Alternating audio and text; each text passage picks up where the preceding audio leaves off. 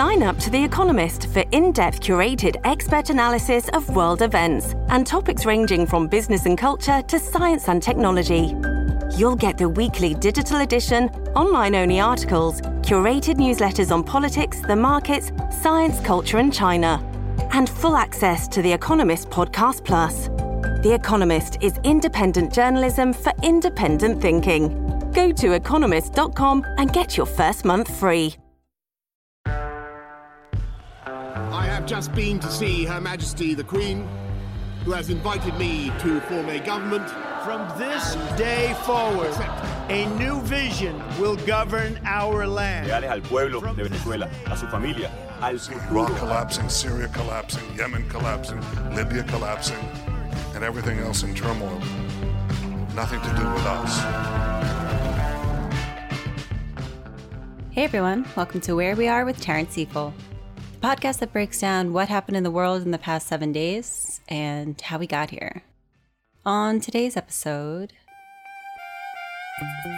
I hate that feeling of being detached from people when you're trying to tell their story. What about all of the people who are inside? Like, it's not as though these people are gone, they're just hidden from sight. There's still hope.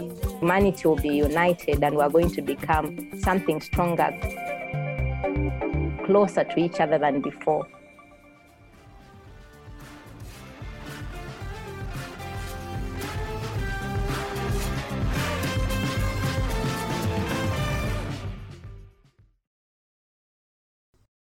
Last week, the number of coronavirus cases in the U.S. surged.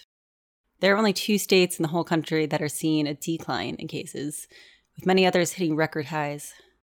Meanwhile, Brazil's president, Jair Bolsonaro, tested positive for the virus, and so did the interim president of Bolivia.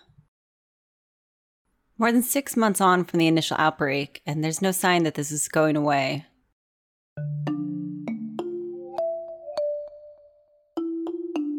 Instead, it's more like we're entering a new phase with this pandemic. After months of collective sacrifice, countries around the world seem to have reached their quarantine breaking point and are starting to reopen, even if it's too soon. It's clear that there's not going to be a day of suddenly going back to normal. And instead, we're going to be living inside of a new normal for a while. And yet most of us are fighting against a feeling of weariness and complacency after so many months of this.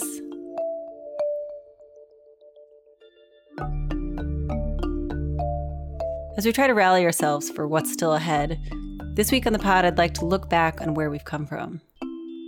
For months, the whole world has been consumed with one problem, one story, which is a remarkable thing when you think about it. But on the other hand, even though we've all been living through and fighting against the same virus, there are really millions of stories of how we've all experienced this differently. Today, I'm going to bring you 4 of them. 4 stories, 4 countries, 4 different experiences of the coronavirus pandemic.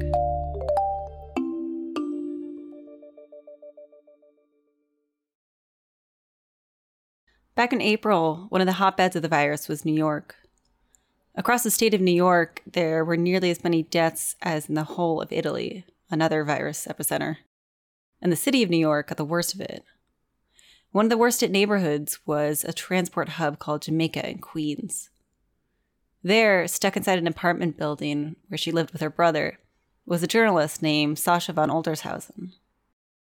As a journalist, I have, normally, under normal conditions, perpetual anxiety about telling stories as they're happening. You know, when major crises happen, there's this hustle and this anxiety of I need to tell this story. Really, I felt for myself that all I can do is try to witness it. Just before the lockdown, Sasha managed to buy a bike from a shop around the corner. When the city shut down, Sasha took to cruising around the eerily deserted streets on her bike. The bustling hub was suddenly empty. Back at the apartment, her brother Justin, a photographer, was also trying to figure out a way to capture and make sense of the events they were living through.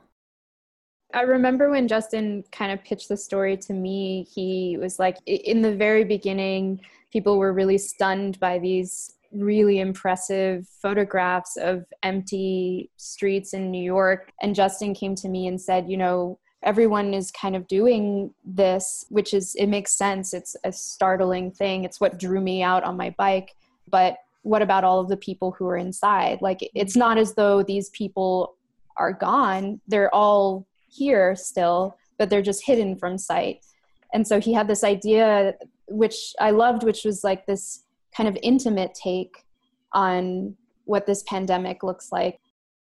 The idea Justin came up with was a portrait series of some of the residents in their building, just standing in their doorways, interrupted for a second from their domestic tasks. You know, obviously some people were much more engaged with it than others. This is Justin. But what I did get the sense of is, like, once we actually were there doing the shoot, everyone had a lot on their mind that they wanted to get out. And when I originally had the idea, for me, it was just like a photo project. But then I thought, like, you know, my sister is in the building. She's a writer. It would be great to involve a written component to it. And now let's try both of you back to back. So, like, you know, yeah, and your mother-in-law. Yeah, like that. Perfect. Beautiful. Is there anything that you're really looking forward to when all of this is over? Like, the first thing you want to do when this ends? Yeah, actually,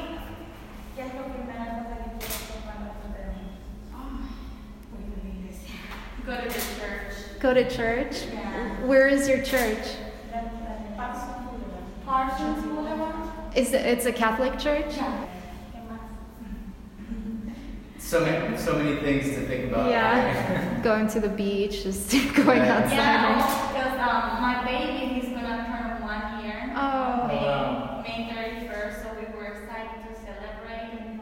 Oh. Yeah. To have a birthday party for him. Yeah, like go to the. What else are you, Mohammed? What are you looking forward to? I'm looking forward to go outside and play in the park. Which park do you go to? We go to 172. Or there's like a statue, there's like a big statue of Gandhi. Not statue, I know it next to it. What do you want to do in the park? What do you usually do? We play cricket. Oh, you said you play cricket. Sometimes basketball or sometimes soccer. Cool. The monkey in the middle, yeah, monkey. Who's the best at cricket? Sometimes I am, and sometimes he is. Omar, do you have a say in this? I sometimes do like big sixes.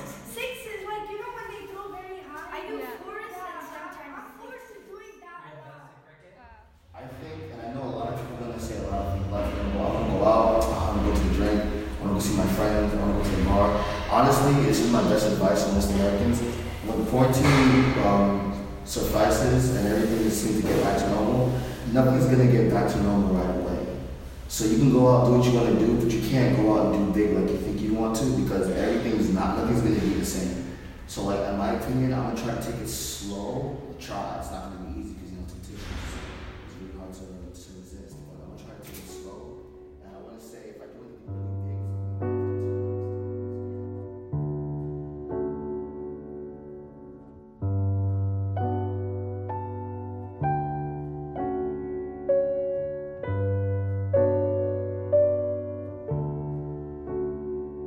Once Sasha started talking to the neighbors, she realized that they had a lot to say that had just been building up over the weeks of isolation. But what they talked about wasn't frustration with the situation or their fears or even their pain. I remember one of the first people we interviewed, a woman named Gandhi Ward. We were asking, you know, what she had learned in quarantine, and she said that she learned that people could be really helpful, and she mentioned the guys at the corner bodega helping her out when she ordered food and, like, really just making sure that she was taken care of. And we asked, you know, how have they been taking care of you? And she said, when I asked for sauce, she asked for extra sauce on her order, and they went beyond the call of duty on the sauce. The project was eventually published in the New York Times as a photo article with the title, Meet the Neighbors. In the introduction, Sasha writes, as New Yorkers, we tend to live our lives without ever really knowing our neighbors. They're the people we hear through the walls, their voices and clatter above and below. Sometimes we share intimate moments through these walls. Fights and lovemaking, or a baby crying through the night, The smells of dinner drift through doors and commingle in the lobby. But over the past weeks, there's been an unexpected upside to the quarantine. We're getting to know each other better.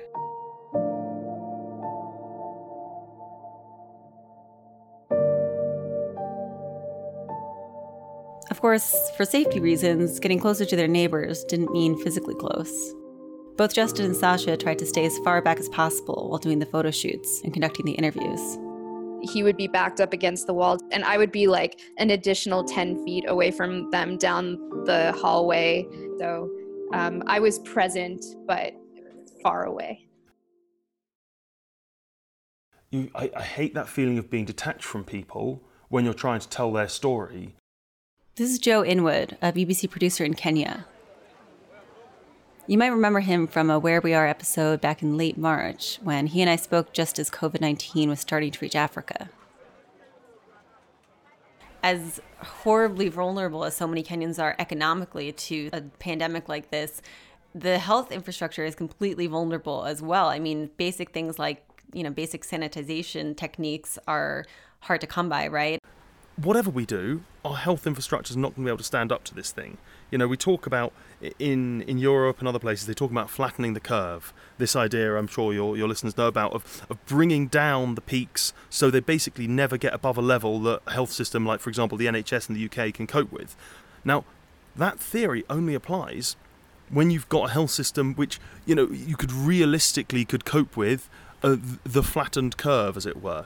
Here, someone like Kenya, I mean, as I said, the doctors will, and nurses and paramedics will fight this thing valiantly, but they're going to fight a losing battle in many ways because they just don't have the number of ventilators you need. The base level is so low, and I don't mean that as a criticism of anyone. It's just a fact of reality, really. A few months later, I decided to check in with him and see how things had gone since we last spoke. I think that should be perfect. I think you can be able to you can hear me. I'm just going through the headphones. So we are good. Okay, perfect. I'm going to say I've never been happier that I was pretty much certainly wrong. I remember when we last spoke, I was feeling, and maybe I was trying not to show it too much, but I was really quite pessimistic about what was going to happen here. I think we discussed about the idea that there seemed to have been two public policy responses that had worked in tackling this. One was extreme lockdown of an almost dictatorial fashion, and track, trace, isolate, test, the South Korean model. And I predicted that those two were virtually impossible and unachievable for a nation like Kenya, and not for lack of intelligence or will or anything, but just because of resources. And I predicted that things were going to be really, really tough. And I was wrong. That's where we are. I'm delighted that I wasn't right. Two of the stories we've done have been, why is Africa doing so well? How is Africa getting through this? And that's actually been the question that we've been asking ourselves and have been asked, is why is Africa not, or not all of that, but why is Kenya not suffering so badly? So the story we were doing was preventative measures across Africa and how Africa has dealt well with this pandemic. Now, one of the things that we wanted to do was to focus first on this place, Eastleigh. Eastleigh is the part of Kenya that has been locked down most severely. And we wanted to see how, if the lockdown was working. It's the first time I've been to Eastleigh since the government announced restrictions into and out of the estate. Our intention was to go and film the deserted streets of Eastleigh and to see the testing that was going on. But when we got there, there were thousands of people everywhere. Our initial plan was to go there and do what we would normally do at a safe social distance and do all those things, and we realised it was impossible. We did our filming from the car. It was, and we basically had to make that decision on the fly. I mean, sort of do everything in your head as you move, as you go. So you have to build your narratives and change the way you want to use pictures to tell the story, depending on what you see in front of you. And what we saw in front of us was a completely impossible situation to put yourself in. And so we had to make that decision. We said, well, look, actually, we make that part of the story. We make the story that we'd wanted to come and get out and film. We weren't quite this explicit about it. But the audience can see when you're showing them these pictures of just thousands and thousands of people crowding around in the middle of the worst outbreak of COVID-19 in the country. We drove around one of Nairobi's hotspots. I'm really shocked. You don't get the sense that this is being taken seriously here.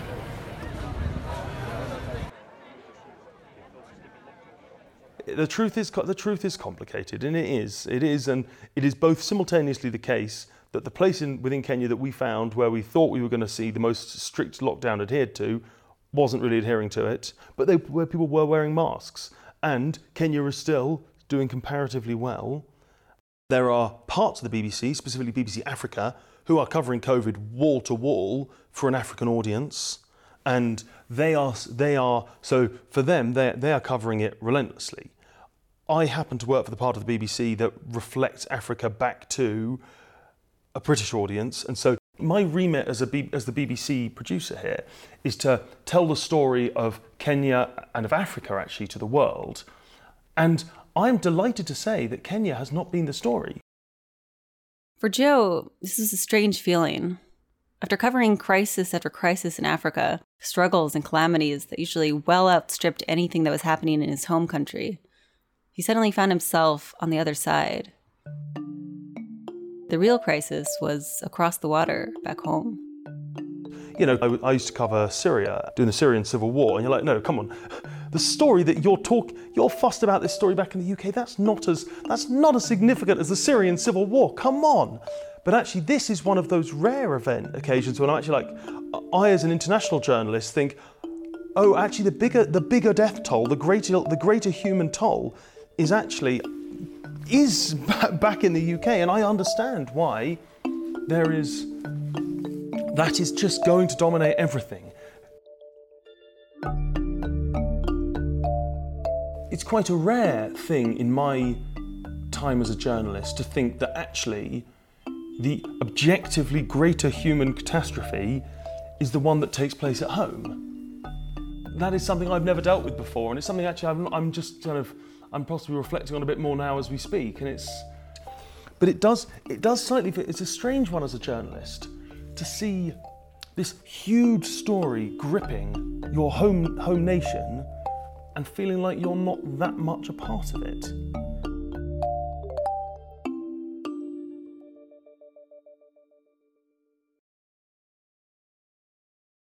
Meanwhile, back in Joe's home country, a Japanese sound artist, Yuri Suzuki, prepared to lock down with his partner in a house in Kent.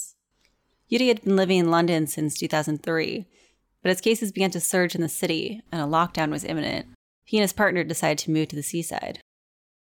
Basically, I'm locked down in the house, and apart from talking with my partner, there's no physical connection to anyone. And that was quite surreal feeling. We used to meet people quite easily for outside, but suddenly you are in an environment completely disconnected with society. So that was quite surreal and quite scary as well. In the middle of this intense isolation, Yuri, just like Justin and Sasha's neighbors, also found himself becoming more reflective, more sensitive to things he might have ordinarily missed. Because of the pandemic situation, people focus on one sound because you started stuck on your house. And you start caring about acoustics, first of all, because you're talking with someone in the Zoom or Skype, you can actually feel how your voice can reverb, or acoustic is kind of, it's actually not great, or something uncomfortable. There's more and more touch point to listening sound, even in the house, noticing for sound design of your equipment, such as kind of a kettle or electric equipment, and also notice sound from phone and so on, because you are literally inside of the house more than ever. Of course, this is probably what you would expect from a sound artist. But Yuri felt keenly that this went well beyond his personal love of sound. Sound, he was sure, was an essential tool for archiving this weird moment in history. We never experienced this kind of situation before, and hope we won't experience again this kind of things. But I think archiving it, kind of keeping it, saving our moment now is, I think, one of the mission as well, I feel. And the reason why using sound is, sound sometimes kind of capture atmosphere as well, because I do feel archive the picture or like literature that could be like capturing the moment, but same time to think about atmosphere, like a feeling surrounding the moment, actually like sound is probably the best medium to saving it. Not only was it a way to capture the strange experience, but as millions of people around the world were just as cut off and isolated as Yuri himself, sound could be a way to restitch some of these connections. He decided to put together a new project, and he called it Sound of the Earth, Pandemic Chapter. So there's kind of like a website, bespoke website. So once you start it, you can see the kind of really black sphere image. And that's actually obviously representing basically this Earth. And if you click to begin, there's kind of recording button or like audio submissions button in there. So either you can record your own audio or you can actually submit video files.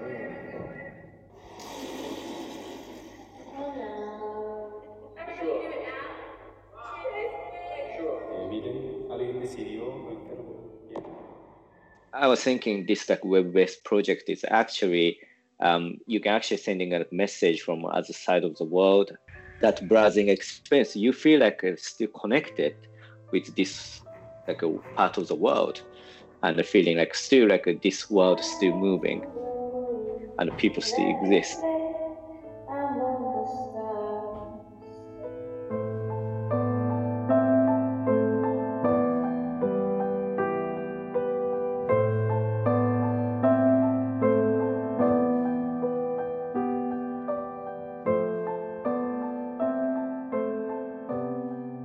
Anyone can contribute to the project, recording anything they want.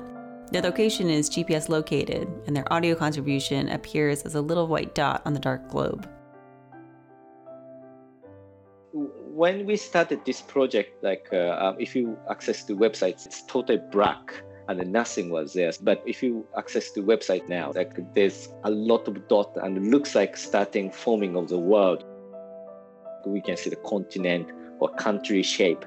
So that's quite amazing to like many sound actually kind of forming like shape of the world as well.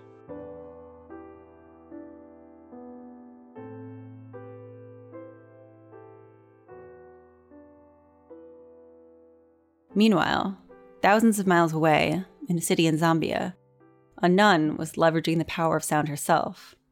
As the virus was ravaging the rest of the world, Sister Astridah Zamba worried what it might do to her country with its fragile health system.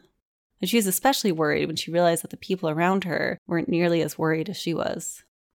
Those days, the comments they'll say is, this disease is from the West. It's the Western disease, so we can't get it. And even if the ministry told us that we should maintain 1 meter distance, social distancing, you hear they're saying, Sister, you're so scared, as if you don't pray, believe in God. And I thought, there are so many people with myths around this virus, you see. Sister Astridah and her fellow sisters received training from a nonprofit in the U.S. about combating the virus. Dr. Mark was telling us that our aim, our intention is to reduce the spread of the disease so that we could allow the people in the medical field to look after us in case we get the virus. But if we overwhelm the medical staff, if we overwhelm the health sector, it means they will not be able to look after us. And so the infections will keep spreading, the curve will go up. So when I was empowered with that training, I felt I had a clear understanding how the virus is spread. After the training, they shared with us some key messages around COVID. So I felt that now the relevant information. And I needed now to share with an audience. Then I thought, okay, I normally don't meet people in the markets. I don't usually interact with a huge number of audience, but there are these people, there's this audience that we have not reached. Yeah. Therefore, I thought, okay, how about going on radio?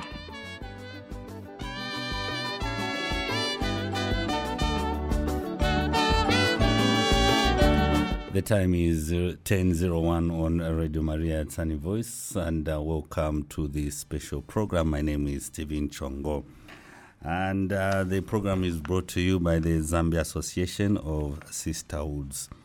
I'm sure by now we all know that the coronavirus or COVID-19 has affected every aspect of our lives, and every stakeholder is doing something to help spread the message that will indeed lead to the prevention and also eradication of this pandemic. And one such stakeholder is the Zambia Association of Sisterhoods, and they have come to the studios to help us and engage our dear listeners on how we can share the best practices on this disease that is so dangerous and has taken many lives. So in the studios, I have Sister Astridah Kasanika Banda. She is a Dominican sister. Mwishanwa sister. How to refer we, you know? So the moderator's role was to ensure that the program started kicking. So they introduced the panelists. So we were the panelists with the key messages. He didn't even have them himself. So he introduced us, and then we just told him our program is on COVID awareness. So this is what we want to share with the people. And once you open the phone lines, we are going to talk about best practices. People can contribute, ask questions. So then what happened was, among ourselves, the three, we shared the key messages. So I knew that I'm going to talk about importance of good nutrition for prevention of COVID-19. Why do I need to boost my immune system? What should I eat within the local setting? What we have as vegetables. So if I finish mentioning the key messages around that, if one of the panelists feels that I missed a key point, she would have to add on to what Sister Astridah said. Also, we also need to eat this vegetable or that mixed with what. Then because people have been listening to this radio station, they already have the open phone line that they use for phoning programs.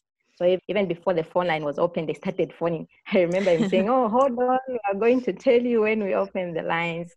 So there was a lot of congestion, like our first program. Most people wanted to phone in, but we didn't have much airtime for broadcasting the whole show. So they wanted to phone in. And even when I listened later during the day, there were people calling, oh, I'm calling for that program that was aired in the morning. And so he'll talk on the background and so forth. Well, the aim of the show is to spread awareness of COVID-19 and make sure the community is taking it seriously. Sister Astridah explains that it's not about stoking fear. As much as possible, they keep the show light, casual, and engaging. So we tried as much as possible to add life to it. You see, the way I'm convincing with you, that someone could easily pick up and say, these are kind of calm people, I can talk to them. So we could laugh within the studio, the three panelists, with the moderator who was also conducting the show. So we could crack jokes around it.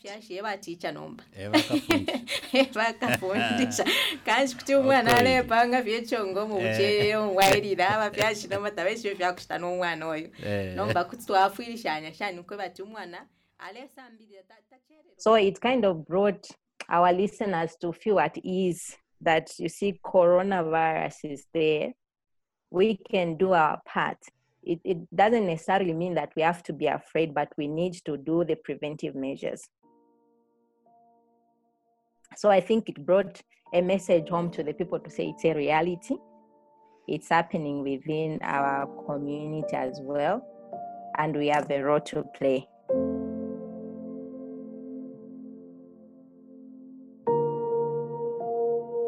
There's still hope for me. There's still hope in the midst of all these whatever is happening around us.